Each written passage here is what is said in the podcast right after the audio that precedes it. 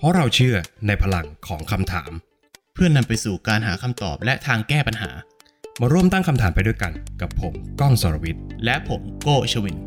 และคุณกำลังฟัง Gen Y Podcast สวัสดีครับ ยินดีต้อนรับเข้าสู่ Gen Y Podcast อีกครั้งนะครับ ครับ สวัสดีคุณผู้ฟังทุกทุกท่านด้วยนะครับ มาพบกับ Gen Y ทุกครั้งทุกสัปดาห์เช่นเคยครับ ครับผมสัปดาห์ละหนึ่งตอนนะครับ อะพี่ก้องวันนี้เนี่ยหัวข้อที่เราจะคุยกันเนี่ย ความจริงแล้วเนี่ยเราอันนี้เรียกได้ว่าเป็น Data เหมือนกันนะ เป็นข้อมูลเหมือนกันถึงแม้ครับจะมีไม่เยอะก็ตาม คือเราเนี่ยสังเกตแล้วมาหลายครั้งแล้วนะครับ ว่าเวลาเราโพสต์อะไรที่เกี่ยวกับเรื่องของจิตวิทยา หรือว่าโรคที่เกี่ยวกับอ่าทางจิตใจโรคซึมเศร้าอะไรแบบเนี้ยครับคนก็จะให้ความสนใจกันมากกว่าโพสต์อื่นครับๆนะแม้ว่ามันจะไม่ไม่ได้เยอะมากอะนะครับ แต่ว่าเราพอจะจับสังเกตได้อืมเพราะฉะนั้นเนี่ยเราก็เลยเริ่มตระหนักว่า เออจริง ๆ แล้วเนี่ย คนในเพจของเราเนี่ยเริ่มสนใจอะไรที่มันเกี่ยวกับเชิงจิตวิทยามากขึ้นอืมเริ่ปัญมให้หาความสุขสำคัญภาพจิตอ่าใช่นะครับใช่อืมเพราะฉะนั้นเราเลยรู้สึกว่า เราน่าจะคุยกันเกี่ยวกับเรื่องการไปพบจิตแพทย์กันสักครั้งหนึ่งอืมดีครับดีครับ เพราะฉะนั้นเนี่ยวันนี้เราเลยขอตั้งคำถามครับว่าทำไมคนไทยควรไปพบจิตแพทย์กันบ้างครับ อืมดีครับ เพราะว่าจริง ๆ บางทีแล้วเนี่ยอย่างที่โก้บอกแหละ ผมเชื่อว่าคนส่วนใหญ่ที่มาเม้นในเพจ หรือว่ามีการแชร์ หรือมีส่วนร่วมกับโพสต์ที่เกี่ยวกับปัญหาทางจิตทั้งหลายเนี่ยเขาอาจจะมีปัญหา โดยที่เขาไม่รู้ตัวด้วยซ้ำแล้วก็ใช่คือน้อยคนมากครับในประเทศไทยที่จะมีโอกาสไปพบกับจิตแพทย์อืมด้วยเหตุผลนานับประการนะครับอืมไม่ว่าจะเป็นเอ่อค่ารักษาที่แพงอ่านนะครับ หรือว่ากรอบของสังคมที่ตีกรอบว่าคนที่ไปหาจิตแพทย์เนี่ยมักจะเป็นคนบ้า อ่าเนี่ยอันนี้อันนี้ผิดเป็นคือใช่เรียกได้ว่าเป็น อุปสรรคร้ายแรงมากเลยนะ ที่เข้าใจกันผิดมากใช่ครับนะครับคือเออผลวิจัยนะครับอืมหลาย ๆ อย่าง หรือคุณหมอหลาย ๆ ท่านก็ออกมายืนยันแล้วว่า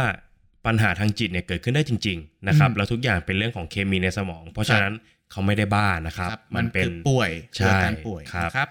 เอาละเพราะฉะนั้นเรามาเริ่มกันก่อนดีไหมว่าไออาการป่วยที่บอกเนี่ย อาการมันเป็นยังไงครับดีครับ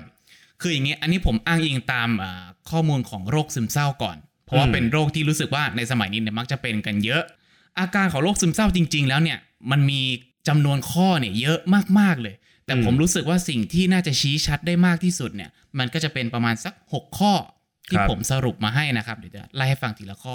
ข้อแรกเนี่ยก็คือคุณจะรู้สึกไม่สบายใจ รู้สึกไม่ปลอดภัยอยู่ตลอดเวลา อืมคืออาการแบบนี้เนี่ยคุณคุณมักจะเห็นกับคนที่อ่าติดยาเสพติด ยาเสพติดเนี่ยมันจะมีฤทธิ์ที่ไปกระทบกับประสาทส่วนกลางนะครับอืมแล้วก็กดประสาทกล่อมประสาทอะไรก็แล้วแต่ ซึ่งมันคล้ายกับคนที่เป็นโรคซึมเศร้า โรคซึมเศร้านี่ก็มีฤทธิ์ที่ประสาทส่วนกลางเหมือนกัน มีฤทธิ์กับเกี่ยวกับอารมณ์เหมือนกันอืมนะครับ เพราะฉะนั้นเนี่ยเขาก็จะรู้สึกหวาดระแวงรู้สึกหวาดกลัวอยู่ตลอดอืมเหมือนที่เราเห็นในข่าวว่าคนเสพยาบ้าแล้วก็อืมระแวงว่าจะมีคนมาฆ่านะครับอืมข้อสองนี่ก็คือคนเหล่านี้เนี่ยจะมองโลกในแง่ร้าย แล้วก็ขี้หงุดหงิดขี้โมโห จริง ๆ มันก็คล้าย ๆกับเอ่อ ผลพวงจากข้อแรกเนาะใช่ใช่อืมพอหวาดระแวงแล้วก็แบบก็ก็จะต้องคิดว่าทุกอย่างที่เกิดขึ้นเนี่ยเป็นสิ่งร้ายๆเสมอครับไม่มีสิ่งดีที่เกิดขึ้นเลยนะครับผมข้อสามนี่ก็คือไม่มีสมาธิเออไม่มีครับสมาธิยกตัวอย่างเช่นยังไง คนที่เป็นหนักๆเนี่ยก็คืออย่างเช่นสมมุติผมอ่านหนังสืออยู่บน BTS เนี่ยครับแล้วผมจะเลือกมุมที่เสียงเบาที่สุด เพื่อที่จะอ่านแล้วมีสมาธิมากที่สุดอืมแต่บังเอิญคนที่ยืนอยู่ห่างจากผมไปสักประมาณ 2 เมตรเนี่ย เขาใส่หูฟัง แต่เปิดเสียงจากหูฟังเนี่ยดังเกินไปอะเล็ดลอดออกมาจนผมอืมได้ยินเนี่ยอย่างเงี้ยผมเสียสมาธิจนอ่านหนังสือไม่ได้เลย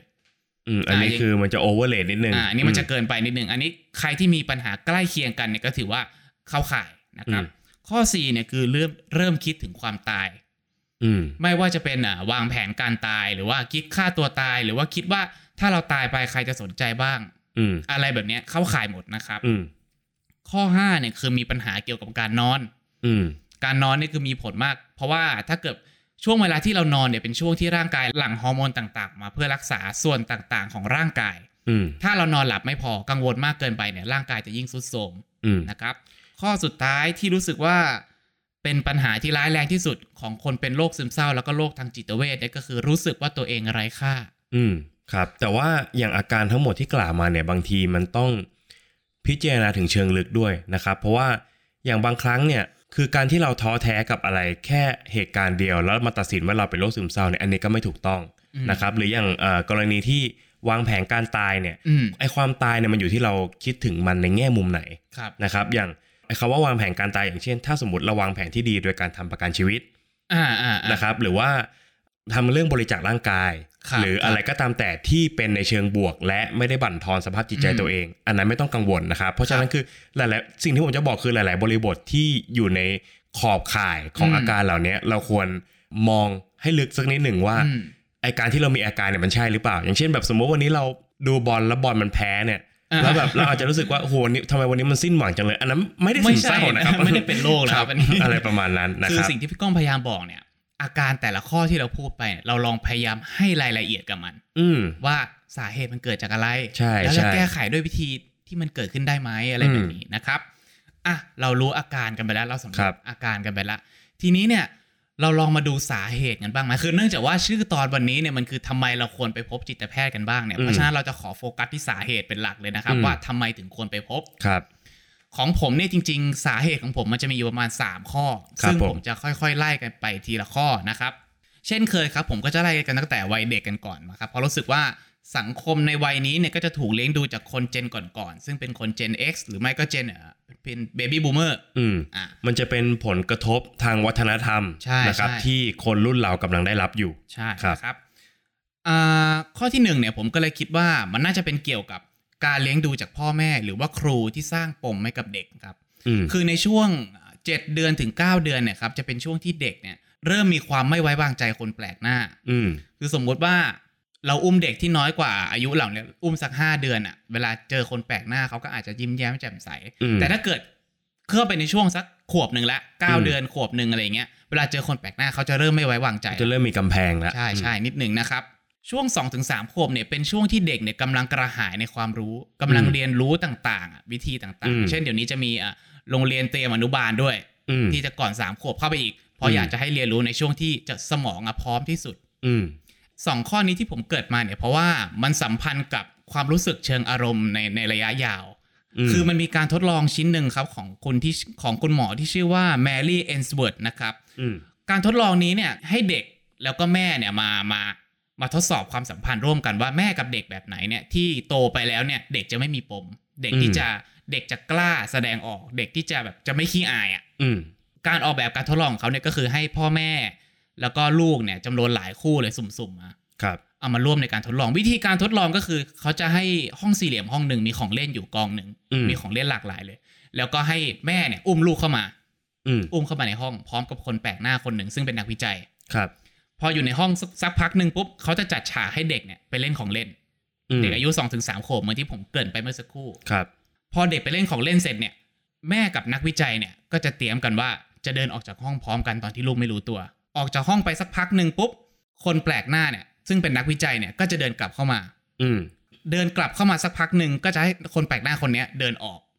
อืมพอออกไปเสร็จก็จะให้แม่เนี่ย สลับกลับเข้ามา อืมอันนี้คือขั้นตอนการวิจัย ทีคนี้รับเรามาดูพฤติกรรมที่เกิดขึ้นในระหว่างขั้นตอนต่างๆ กันบ้างของเด็กครับ ขั้นแรกเนี่ย พอปล่อยให้เด็กมาเล่นพร้อมกับพ่อแม่ อืมแล้วก็มีนักวิจัยอยู่ด้วย เด็กจะรู้สึกว่า เออ มีแม่อยู่ เรารู้สึกปลอดภัย อืมเหมือนที่ผมบอกว่าเลจะเริ่มไม่ไว้วางใจคนแปลกหน้าไงที่ครัผบมบอกตอนแรก เด็กก็จะเล่นของเล่น แต่พอมีช่วงหนึ่งที่แม่กับนักวิจัยเนี่ยแอบเดินออก เด็กจะร้องโวยวายหนักมากเพราะว่ารู้สึกไม่ปลอดภัยครับ ขั้นตอนต่อไปที่ที่หลังจากนี้เนี่ยก็คือ นักวิจัยเนี่ยกลับเข้ามา อืมจำได้ไหมนักวิจัยกลับกลับเข้ามาคนเดียวนะครับครับ เพื่อมาปลอบเด็กอืมปรากฏว่าเด็กเนี่ยก็ไม่หยุด ก็อืมร้องไห้ไม่หยุด ทีนี้เขาก็เลยสลับตัวให้แม่เนี่ยกลับกลับเข้ามาเข้ามาปลอบแทนครับก็ผลปรากฏว่าปลอบแค่ไม่นานเนี่ยเด็กก็รู้สึกว่าโอเค ปลอดภัย เหมือนเขารู้สึกเพย์เซฟอะเนาะอืมอืมใจความสำคัญของเรื่องเรื่องนี้คือสองในสามของเด็กเนี่ยเป็นแบบที่ผมเล่า ก็คือแม่เนี่ยเป็นเป็นเป็นพื้นที่ทางความปลอดภัยทางใจของเขาอะอืมอืม แต่มันจะมีเด็กจำนวนหนึ่งซึ่งก็คือหนึ่งในสามเนี่ยครับ ไม่ว่าแม่พ่อหรือว่านักวิจัยจะออกหรืออยู่หรือ หรือหรืออะไรก็แล้วแต่อืมเด็กก็จะไม่มีความสนใจเลย เออ เขาไม่มีปฏิสัมพันธ์อะไรเลย เด็กก็จะเล่นของเล่นไปเรื่อยๆอะเข้ามาก็เข้ามา จะออกก็ออกไปก็แล้วแต่ก็เล่นอืมเล่นของมัน แต่ว่าความจริงแล้วอะพอจับเด็กเหล่านี้เนี่ยมาตรวจอ่า ระดับฮอร์โมนหรือว่าเหงื่อที่ออกตรวจความเครียดเนี่ยเด็กเหล่านี้เครียดเครียดกว่า เด็กเครียดแต่ว่าเด็กไม่รู้ว่าจะทำยังไง เด็กไม่รู้ว่าจะโอ้ตอบสนองกับกับวิธีเหล่านี้ยังไงโหมันเจ็บปวดนะอืมทีนี้เนี่ยเราก็มาลองมาดูว่า เอ๊ะทำไมเด็กถึงตอบสนองไม่เหมือนกันทำไมถึงมีเด็กจำนวนหนึ่งในสามที่ตอบสนองกับพ่อแม่แบบที่เฉยชาแบบนี้ อืมแล้วก็เลยศึกษาเข้าไปดูครับว่า เด็กเหล่านี้มีการเลี้ยงดูยังไงเขาพบว่าเด็กที่ไม่กล้าแสดง เด็กที่ไม่กล้าแสดงออกทางอารมณ์เนี่ยก็คือคนในครอบครัวเนี่ย อาจจะมีประวัติเป็นโรควิตกกังวลอืมซึ่งคนที่วิตกกังวลเนี่ยก็จะซีเรียสกับลูกมากเกินไป อืมอืมอาจจะอาจจะเคี่ยนตีลูกเออจะมีกรอบเยอะ อ่าใช่ใช่ทำให้เด็กเนี่ยรู้สึกไม่ปลอดภัยไงอืมอืมคือคือมันมันย้อนแย้งในความรู้สึกเด็กตรงที่ พ่อแม่เนี่ยควรจะเป็นคนที่เขาไว้ใจมากที่สุดนะครับ แต่ว่ากลับกลายเป็นคนที่ เอ๊ะก็มีบทลงโทษกับเขานี่ก็ก็เป็นคนทำให้เขาเจ็บตัวแล้วก็เข้มงวดกับเขาเหมือนกันคือมันมันย้อนแย้งระหว่างคนใกล้ตัวกับคนแปลกหน้ามากๆสำหรับมุมมองของเด็กเนี่ยอืมอ่านี่ถือว่าสรุปได้ถูกต้องไอ้กลุ่มนี้เนี่ยที่เหตุผลที่เหตุผลแรกที่ผมบอกก็คือว่า มีมีแนวโน้มที่จะเป็นโรควิตกกังวลใช่ไหมครับอืมคนในครอบครัว อีกข้อหนึ่งก็คือสำนวนไทยเลยที่ที่นิยมกันมาก รักวัวให้ผูกรักลูกให้ตี อืมโดนตีนั่นเอง อืมคือการตีเนี่ยจริง ๆ แล้วจากการศึกษาวิจัยเนี่ย มันทำให้เด็ก หยุดพฤติกรรมที่ไม่ดีได้จริงอืมแต่มันเป็นระยะสั้น เพเพราะราะว่าว่ามันเถียงไม่ได้มันหยุดจริง ๆ แหละใช่เพราะว่าแบบทำทำไม่ทำไม่หยุดก็โดนอะใช่เพราะว่ามันทำเพราะความกลัว แต่ว่าเด็กอืมไม่ได้ทำเพราะความเข้าใจไงอืมเพราะฉะนั้นพอเกิดปัญหาเหล่านี้ขึ้นเนี่ย เด็กก็จะสับสนมากว่าควรทำยังไง เพราะฉะนั้นสิ่งที่ดีที่สุดคือการเก็บ อืม เก็บเอาไว้ในตัว เงียบซะอือืมมก็เหมือนกับที่แม่หรือว่าคนแปลกหน้าเดินออกเดินเข้า เด็กก็เลยอืมเลือกที่จะเก็บความรู้สึกทั้งทั้งที่ ฮอร์โมนในร่างกายมันฟ้องว่าเขากำลังเครียดมันมันพุ่งพล่านมากแต่ว่า อย่างที่โก้บอกแหละไม่รู้จะทำยังไง คือคือมันมันมันเต็มไปด้วยความเครียดจริง ๆ นะครับ อืมอันนี้เนี่ยก็คือสาเหตุข้อที่หนึ่งที่มันเกิดตั้งแต่วัยเด็กเลย ทีนี้พออืมโตมาสู่ วัยรุ่นเนี่ยครับพี่ก้องคิดว่าเด็กเหล่านี้มันจะเป็นยังไงอะอย่างที่บอกแหละครับว่าเด็กทุกคนเนี่ยวัยเด็กเนี่ยช่วง2อถึงสขวบเป็นช่วงที่เขาซึมซับทุกอย่างมากที่สุดนะครับ เพราะฉะนั้นคือ ถ้า2อถึงสขวบเขาเก็บเอาความเครียดอืมเอามาไว้กับตัวเนี่ยครับมันไม่มีทางสลัดหลุดได้ง่ายครับๆนะครับ ผมอ้างอิงบทวิจัยจากเว็บไซต์ bangkokbiznews.com นะครับครับกรมสุขภาพจิตนะครับ เปิดเผยว่าวัยรุ่นไทยครับ มีปัญหาความเครียดเป็นอันดับหนึ่งอืม อืม รักวัวให้ผูกรักลูกให้ตีครับ ครับ คือมันฟังแล้วมันเจ็บปวดนะใช่ว่า จริง ๆ แล้วบางทีที่เราเครียดเนี่ย เราอาจจะเป็นหนึ่งในคนที่ติดอยู่ใน top list แบบนี้ก็ได้อะไอการที่เราต้องไปหาจิตแพทย์เพราะเราไม่รู้ไง ว่าสิ่งที่เราเครียดอยู่เนี่ยมันอยู่ในระดับเท่าไหร่ใช่มันอยู่ในช่เลเวลไหนแล้วเรา manage มันเองได้ไหมอะอืมนะครับบทความนี้เขียนโดยนายแพทย์เกียรติภูมิ วงศ์ละจิตนะครับอธิบดีกรมสุขภาพจิตครับนะครับเขาบอกว่าสาเหตุที่วัยรุ่นเนี่ยเป็นวัยที่เครียดเป็นอันดับหนึ่ง เพราะว่าทุกอย่างในโลกยุคเนี้ยมันหมุนไปอย่างรวดเร็วอืมนะครับไม่ว่าจะเป็นอ่าถ้าไม่นับเรื่องเทคโนโลยีเรื่องอะไรก็ตามแต่นะครับ แต่ว่า พอทุกอย่างมันเร็วขึ้นเนี่ยมันทำให้การใช้ชีวิตการเรียนการทำงานทุกอย่างเนี่ยมันเร็วขึ้นอืมพอมันเร็วขึ้นปุ๊บมันนำมาซึ่งการวัดผลที่มันเร็วขึ้นด้วย ยังไม่นับเรื่องปัจจัยภายนอกเช่นแบบเศรษฐกิจ การเมืองเอ่อความเป็นไปของบ้านเมืองอีกครับนะครับ มันนำมาซึ่งความเครียดให้กับวัยรุ่น ซึ่งวัยรุ่นเนี่ยมันเป็นวัยที่เปลี่ยนผ่านอืมคือเขาต้องเขาอยู่ในช่วงที่ระหว่างความเป็นเด็กนำไปสู่วัยผู้ใหญ่อะอืมอืมนึกออกไหมมันมันแบบว่าอีกไม่กี่ปีเขาจะต้องไปทำงานใช่นะครับ แต่ เพิ่งผ่านมาไม่กี่ปีเนี่ยเขายังเล่นกับเพื่อนอยู่เลยาคือพอช่วงที่ทุกอย่างมันเปลี่ยนไปเร็ว แล้วเป็นช่วงที่เขาต้องเปลี่ยนผ่านเนี่ยเขาจะไม่เนตตัวเองไม่ได้ คือมันปรับตัวไม่ทัน อืมคืออย่างชีวิตรัก อย่างสมมติเขาเจอชีวิตรักเนี่ยมีแฟนเนี่ยเขาคนคนนี้อาจจะเป็นคนที่เขาแต่งงานด้วยเหมือนพ่อกับแม่เขาก็ได้ อืมหรืออาจจะเป็นเพียงความรักสนุกสนุกๆของวัยรุ่นก็ได้เนื่องไหมอ่าเพราะว่ามันเราเจอกันง่ายใช่ไหมคืมันทุกเร็วไงทุกอย่างมันมันไม่สามารถเขาไม่สามารถ manage ด้วยตัวเองได้อะว่าแบบอันเนี้ยมันมันคือ คำตอบสุดท้ายของชีวิตหรือเปล่าอืมอันนี้คือทำให้เป็นเรื่องที่วัยรุ่นหลาย ๆ คนเครียดนะครับ แล้วก็ความเครียดเนี่ยส่งผลหลายอย่างนะครับ เอาด้านร่างกายก่อน ด้านร่างกายเนี่ยจะส่งผลให้นอนไม่หลับอืมเบื่ออาหาร อ่อนเพลีย ปวดศีรษะ ปวดท้อง ปวดหลัง รวมไปถึงใจสั่นด้วย นี่แทบทั้งตัวแล้วนะ ถ้าใช่คุณดูดีๆเนี่ยครับ แน่นอนความเครียดเป็นเรื่องของจิตใจนะครับ เมื่อเครียดเนี่ยก็จะส่งผลให้จิตใจเนี่ยมีอาการหงุดหงิด โกรธอืมง่ายนะครับอืมถ้าสังเกตไหมทุกคนจะบอกว่าวัยรุ่นเลือดร้อน อ่าใช่จริงใช่ๆเขาอาจจะเลือดร้อนเพราะเขาเครียดก็ได้นะใช่ เพราะว่าอืมเราอันดับหนึ่งนะครับความเครียดครับ แล้วก็เบื่อหน่ายคิดมากวิตกกังวล นี่เป็นหนึ่งในโลกที่โกบอกเลย วิตกกังวลนะครับ เศร้าหมองแล้วก็ไม่มีสมาธิด้วย อืมเป๊ะเลย แล้วเราคจะบเรียนกันรู้เรื่องไหมครับข้อสุดท้ายคือส่งผลต่อพฤติกรรมนะครับ ส่งผลถึงพฤติกรรมก็คือบางคนเนี่ย เวลาเครียดก็จะเงียบอืมนะครับ เก็บตัวเหมือนอย่างที่ยกตัวอย่างไปเมื่อกี้ครับนะครับ แต่บางคนเนี่ยก็จะส่งผลออกมาในเชิงอื่น อย่างเช่น พฤติกรรมติดเหล้าอืมพฤติกรรมสูบบุหรี่อืมนะครับ หรือชวนทะเลาะ บางคนเนี่ยร้ายแรงถึงขนาดใช้สารเสพติด หรือแม้กระทั่งเอ่อซึมเศร้าจนกระทั่งฆ่าตัวตายอืมอืมคือมันมันมันเกี่ยวข้องกันหมดนั่นแหละไอ้พวกวิธีที่การใช้สารเสพติด ใช้สุราใช้เบียร์ในการบำบัดความเครียดตัวเองเนี่ย จริง ๆ แล้วมันเป็นวิธีที่ได้ผลก็จริงแหละ แต่ว่ามันระยะสั้นมากอืมเพราะว่ามันมีผลกับระบบประสาทส่วนกลางอะไอ้พวกอืมแอลกอฮอล์อะไรพวกเนี้ยอืมมันก็ทำให้เราโอเค อาจจะเคลิบเคลิ้มได้อืมแต่ในระยะยาวมันทำลายร่างกายไงอืมพอทำลายร่างกายเสร็จร่างกายเครียด มันก็มีคำกล่าวหนึ่งนะครับเขาบอกว่าอย่างบางคนเนี่ยรวมถึงพวกเราด้วยเนี่ยอืมดื่มเพื่อให้นอนหลับอืมถูกไหมครับ แต่มันจะมีคำกล่าวนี่ครับเขาถามว่าตั้งคำถามว่าไอการที่คุณหลับเนี่ย คุณหลับหรือคุณสลบ อืม เออบางทีคือเราเมาจนสลบไปเลยใช่นะครับคือเราไม่ได้หลับเพราะว่าร่างกายเราต้องการที่จะหลับอะอืมมันหลับเพราะว่าฤทธิ์แอลกอฮอล์ต่างๆ มันบีบให้เราหลับอืมจนเราสลบไปเองใช่คือวงจรนาฬิกาของร่างกายเนี่ยมันเพี้ยนไปหมดอืมอืมคุณหมอยังเสริมอีกนิดนึงครับว่า แนวโน้มของความเครียดในวัยรุ่นเนี่ยจะสูงขึ้นอีกอืมนะครับ พร้อมทั้งบอกว่าสามสาเหตุหลักที่วัยรุ่นโทรปรึกษาสายด่วนสุขภาพจิตเบอร์1323เนี่ยครับมีอยู่3ข้อด้วยกันนะครับ ข้อแรกก็คือโรคเครียดและวิตกกังวล อืม อืม ข้อที่สองนะครับ ปัญหาความรัก อันนี้อย่างที่ยกตัวอย่างไปครับ นะครับ ข้อที่สามก็คือโรคซึมเศร้า อืม อืม ก็นี่แหละถึงเป็น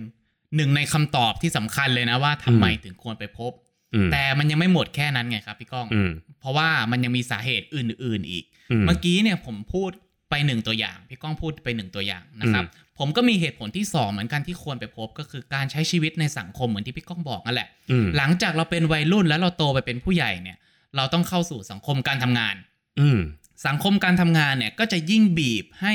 ทุกอย่างเนี่ยมันเร็วขึ้นอืมคือเราไม่สามารถตื่นมาตอนเช้ารู้สึกว่าวันนี้อยากป่วยก็ป่วยอะเออมันเป็นไปอย่างนั้นไม่ได้แล้วเป็นไม่ได้แล้ว เพราะฉะนั้นเนี่ยเราจะต้องเรามี deadline ที่มันที่มันกำหนดตายตัวต้องครับรับผิดชอบนะครับ ข้อ2เนี่ยผมก็เลยรู้สึกว่าการใช้ชีวิตในสังคมเนี่ย มันทำให้ระบบ sympathetic ในร่างกายทำงานบ่อยเกินไป อืมสำหรับระบบ sympathetic เนี่ย จริง ๆ แล้วผมเคยพูดไปใน EP อื่นแล้วนะครับ แต่ว่าขอเกริ่นสั้นๆแล้วกันสำหรับคนที่ฟังเทปนี้เป็นครั้งแรกนะครับครับ คือระบบ sympathetic อันนี้ผมเอาข้อมูลมาจากนายแพทย์ชัชพลเกียรติกจรธาดานะครับ จากหนังสือเรื่องเล่าของร่างกายครับเขาบอกว่าจริง ๆ ระบบ sympathetic เนี่ยมันจะเป็นระบบที่ ทำงานโดยอัตโนมัติ เรียกได้ว่าเป็นประสาทอัตโนมัติของร่างกาย มันเป็น reflex อย่างหนึ่งใช่ใช่ก็คือระบบนี้เนี่ยมันจะทำงานเวลาเราเราต้องเจอกับสถานการณ์เลวร้าย เช่น ในอดีตเราต้องเจอสิงโต อืมอืมแต่ระบบนี้เนี่ยมันจะสั่งการร่างกายเราต่างๆ ให้ตัดสินใจว่าจะสู้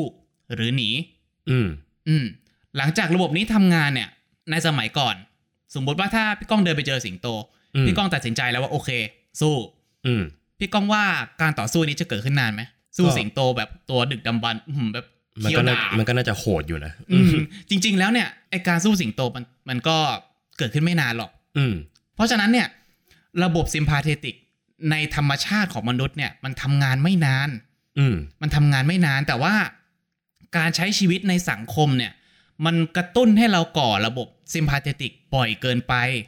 อืมเพราะว่าปัจจุบันเราเครียด เครียดกันบ่อยถูกไหมฮะครับเวลาเราไปดูมันจะมีเผ่าเผ่าหนึ่งชื่อว่าเผ่าคุงซังในแอฟริกานะครับที่ยังใช้ชีวิตเหมือนกับโบราณอยู่ก็คือล่าอืมสัตว์ แล้วก็มาร้องเพลงเล่นรอบกองไฟอะไรอย่างเงี้ยอืม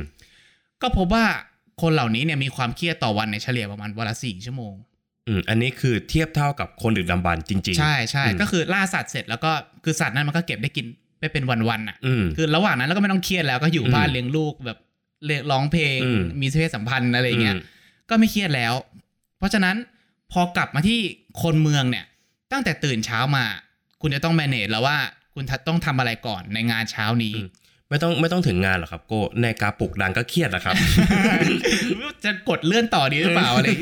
อันเนี้ยถือเป็นการเปิดระบบฉุกเฉินที่เรียกว่าระบบซิมพาเ e ติกระบบนี้ตามธรรมชาติอะมันไม่ควรจะดำเนินไป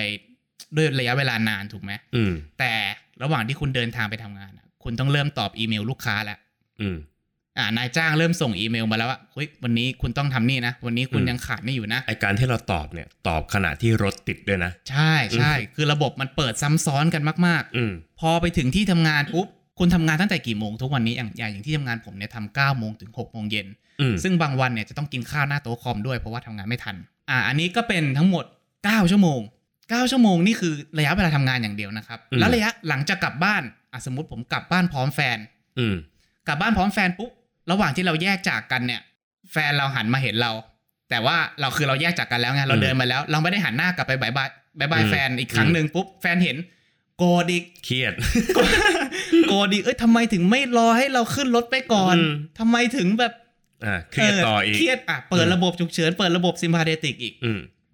ความเครียดเหล่านี้มันก็เลยสะสมในจิตใจไงระบบนี้เนี่ยมันส่งผลกับร่างกายตรงที่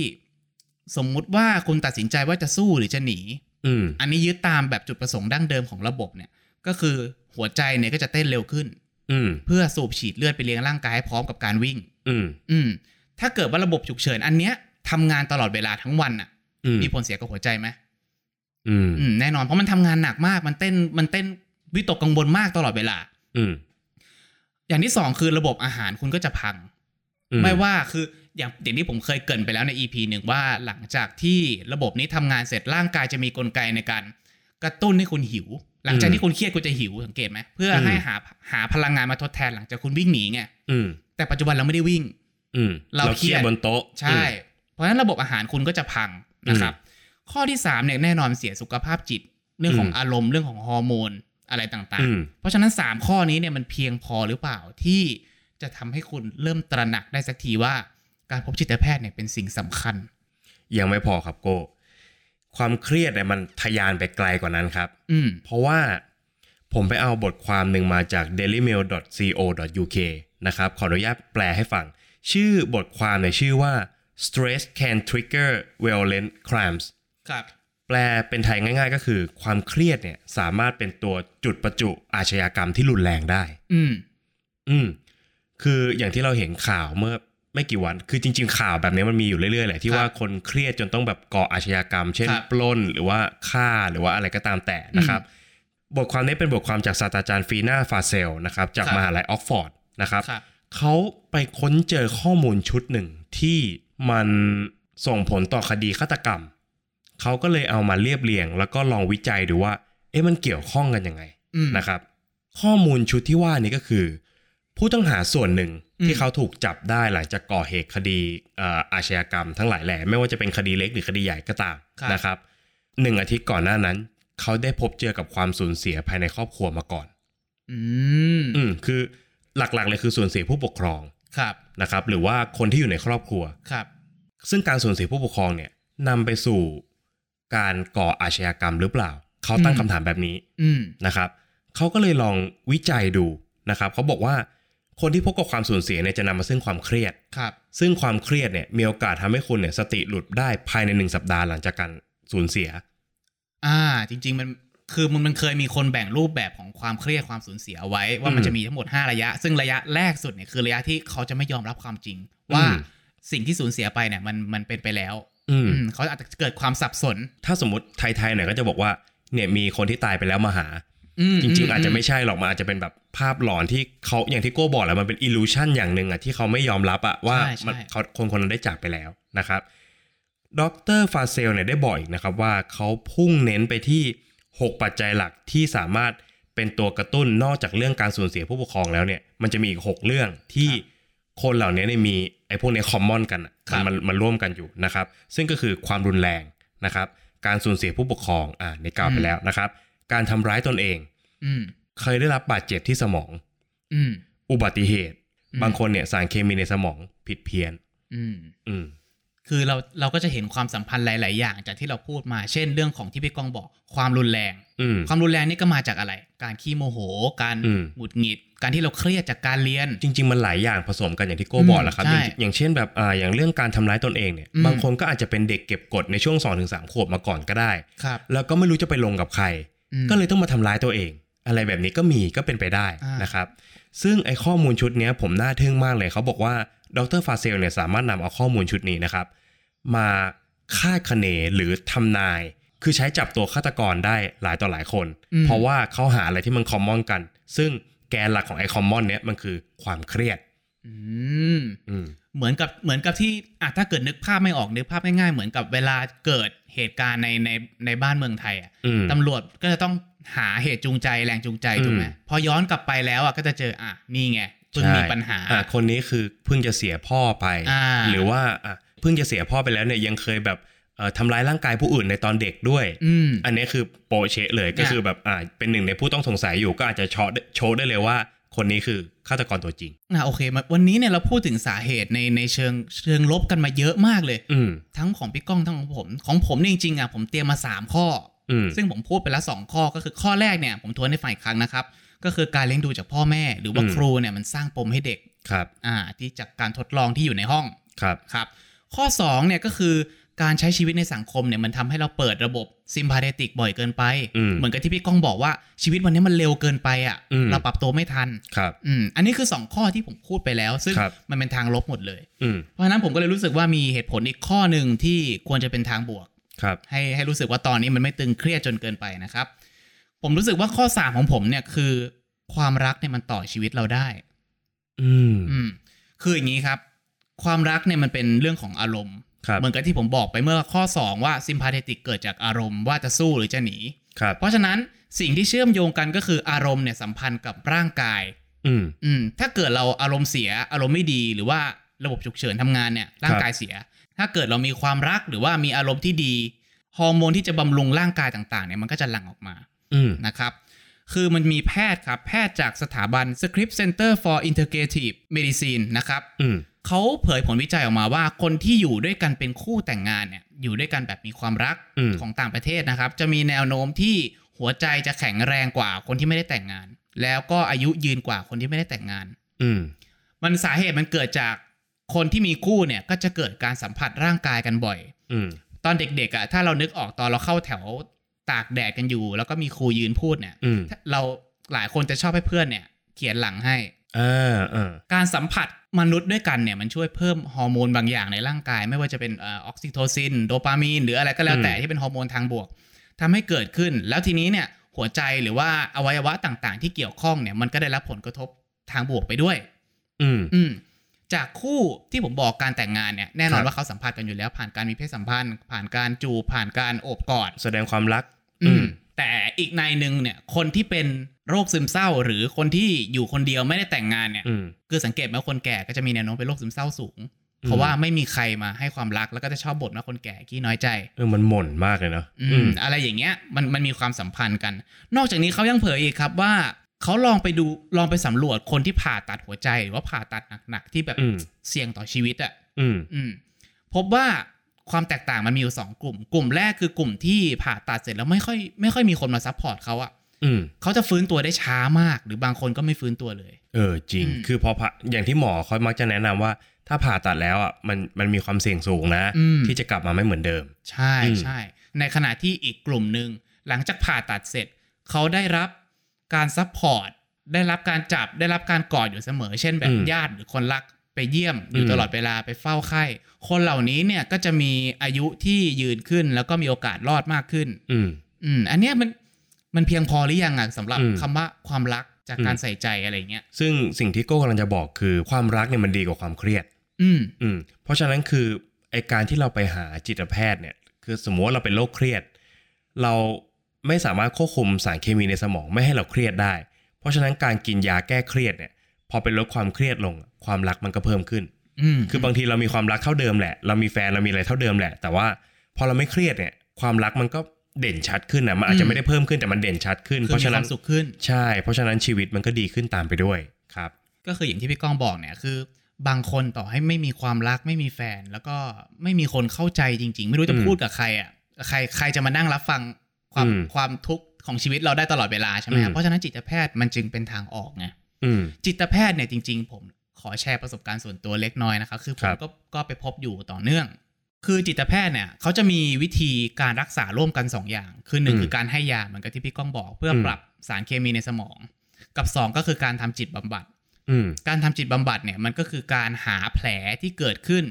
เช่นอืมผมเป็นคนที่ไม่มั่นใจเมื่ออยู่กับคนอื่นอืมรู้สึกรู้สึกกลัวคนอื่น กลัวสังคมคนอื่น ๆ ที่เราไม่รู้จักอืม หมอเนี่ยเขาก็จะพยายามวินิจฉัยว่า มันเกิดจากอะไรเหรออืมเราเริ่มอาการนี้ตั้งแต่เมื่อไหร่อืมซึ่งของผมเนี่ยมันมันเกิดมาจากปมวัยเด็ก หลังจากอืมที่ผมพูดไปหลายโพสต์ว่ามันเกี่ยวกับอ่าการเลี้ยงดูของของคุณครูอืมที่ทำให้เกิดปมอะไรแบบเนี้ยนะครับ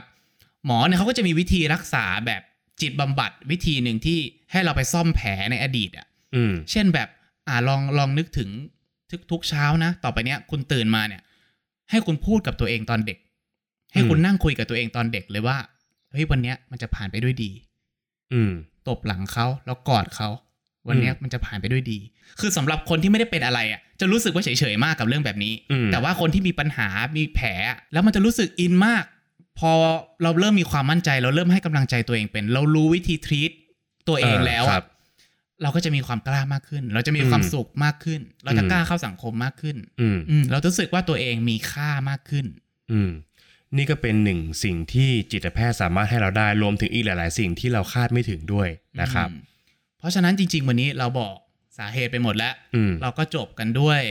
การทำการบ้านดีไหมก่อนที่อืมเราจะไปหาจิตแพทย์เราต้องทำไง การไปหาจิตแพทย์เนี่ยมันจะแตกต่างกับการไปหาเพราะเป็นหวัด อืมตรงที่เป็นหวัดเนี่ย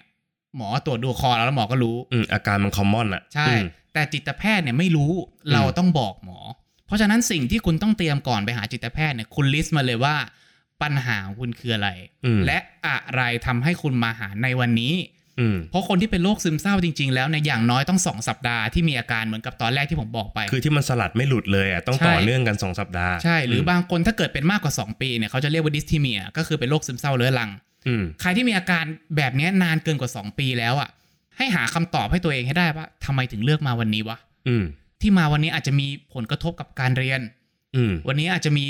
ผลกระทบกับครอบครัว อืมชีวิตคู่การทำงาน อืม อะไรก็ตามแต่ อืมพอเรามีข้อมูลไปวางไว้บนโต๊ะให้หมอเนี่ย หมอก็จะเลือกหยิบข้อมูลไปวิเคราะห์ได้ถูกว่า อะไรมันคือปัญหา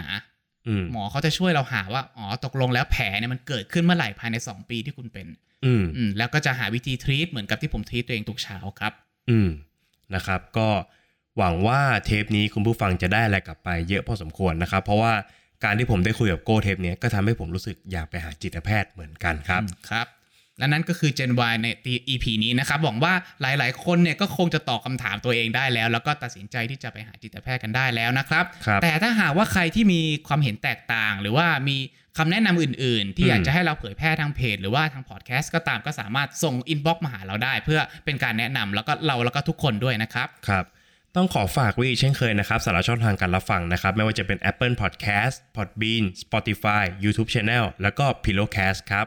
โดยใน Pillowcast เนี่ยจะมีฟังก์ชันพิเศษฟังก์ชันหนึ่งครับ ซึ่งผู้ฟังทุกท่านเนี่ยสามารถไปส่งของขวัญให้กับเหล่า podcaster ได้ครับนะครับ เพราะฉะนั้นก็ใครที่ฟัง Gen Y แล้วหรือรู้สึกว่า อยากสนับสนุน Gen Y นะครับก็สามารถส่งของขวัญให้กับพวกเราได้นะครับครับผมสำหรับวันนี้ก็คงต้องลาไปก่อนนะครับครับแล้วก็ติดตาม EP หน้าว่าจะเป็นตอนอะไรนะครับครับ สวัสดีครับ สวัสดีครับ